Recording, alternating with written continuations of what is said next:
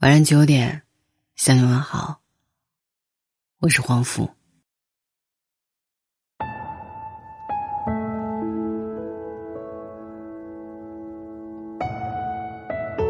昨天我的高中同桌问我在干嘛，我知道，他不是想我了，而是在家待的太无聊了。这个春节因为一场肺炎，无论男女老少，都亲身体验了一回。什么叫坐月子？于是我和他开玩笑，实在太闷了，跟你老公吵一架。他回我，哈哈，最近憋在家里，天天拌嘴。话虽如此，他看起来还是挺开心的。所谓拌嘴，不过是打情骂俏吧。我听说过一本书，一直没有读过，叫《霍乱时期的爱情》。我不知道这本书讲了什么内容，最近却经常想到这本书的名字。霍乱时期的爱情，眼下，许多人经历的正是如此。当恐慌、焦虑和寂寞蔓延的时候，你忽然发现，那个原本看起来可有可无的人，原来是彼此最相依为命的依靠。那一份原本再平凡不过的不起眼的爱情，也在生死考验的大背景下，成为一场倾城之恋。尤其对普通人来说，宅在家里十四天，考验的不仅是病毒，还有爱情。在深圳，一个叫袁小山的姑娘，和老公都是医护人员，他们俩在同一家医院，都忙得顾不上见面。前两天，小山护送病人，终于偶遇老公。因为穿着厚重的防护服，他们差点没认出对方。幸亏同事喊了一句：“你家领导来查房了。”小山才惊讶的发现：“啊，这是你呀！”因为害怕一开口就眼泪会掉下来，他故作轻松笑着说：“要不你给我拍张照纪念一下吧。”然后他给他拍了张照片。分别的时候，老公忽然远远的喊了一句：“家里孩子都好，不用担心，自己注意安全，切记。”袁小山听见这话，不肯回头，背对着他挥挥手，眼泪不自觉的掉下来。这一细节总让我想起曾经听过的故事：老师问学生。一艘轮船即将沉没，丈夫顾不上妻子，抢先跳上救生艇。妻子在船头喊了一句话：“你们猜他喊了什么？”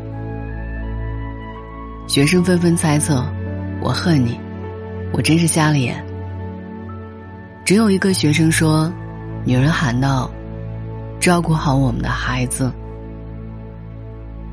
因为他母亲去世时留给父亲的最后一句话。就是照顾好我们的孩子。原来，真正的夫妻在患难时刻，根本不分彼此。即使隔着厚重的防护服，看不到对方的脸，他们无需多说，就能明白他的心意。前几天，一篇妈妈在武汉病房去世的文章在朋友圈流传。文中倩倩的妈妈之前在外地，肺部有一点结节，一月中旬。他回武汉做手术，不幸感染了新型病毒。原本没有感染的爸爸，选择把孩子们赶得远远的，自己贴身照顾。因为没有地方睡，他在墙角的椅子上一坐就是一夜。隔天下午，医院不再允许家属陪护，倩倩爸爸不想离开，呆呆的坐在医院大楼里。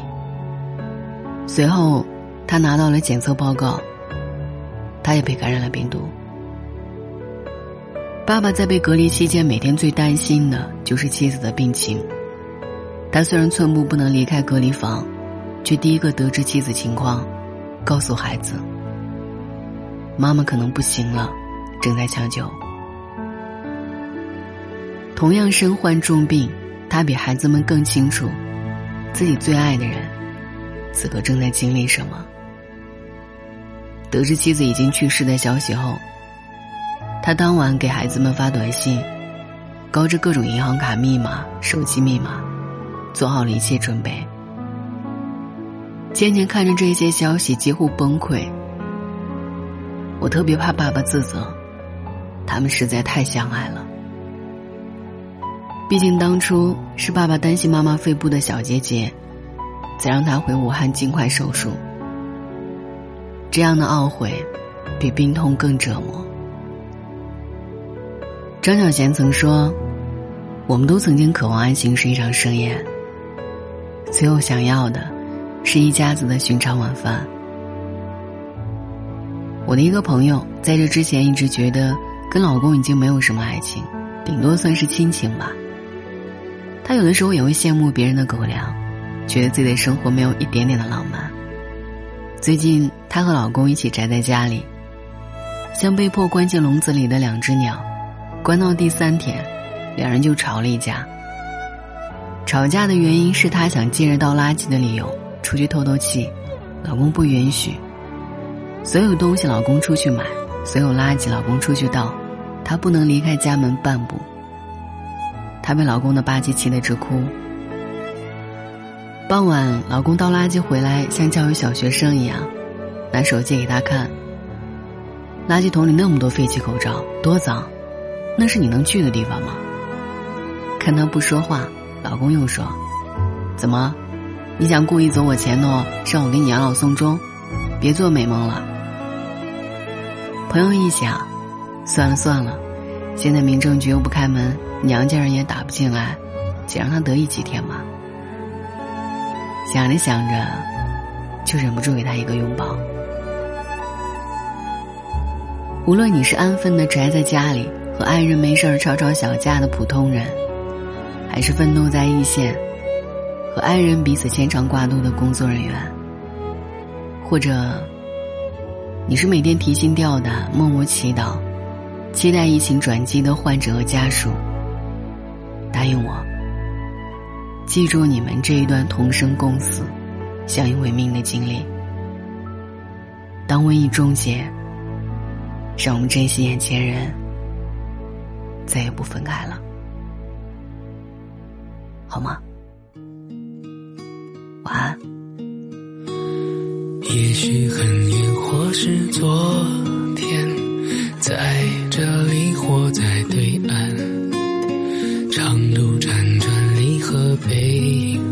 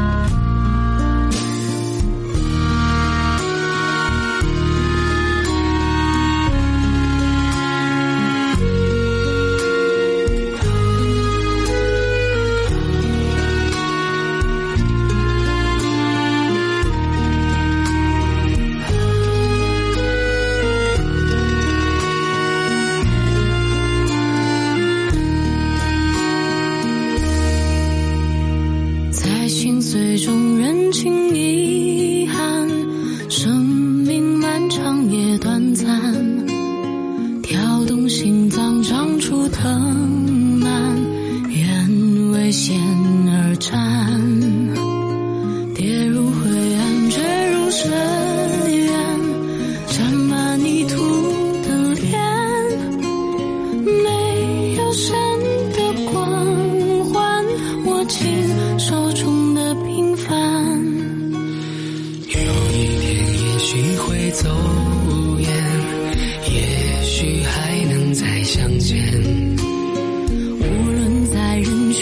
在天边让我再看清你的脸任泪水铺满了双眼虽无言泪满面不要神的光环只要你的平凡。此心此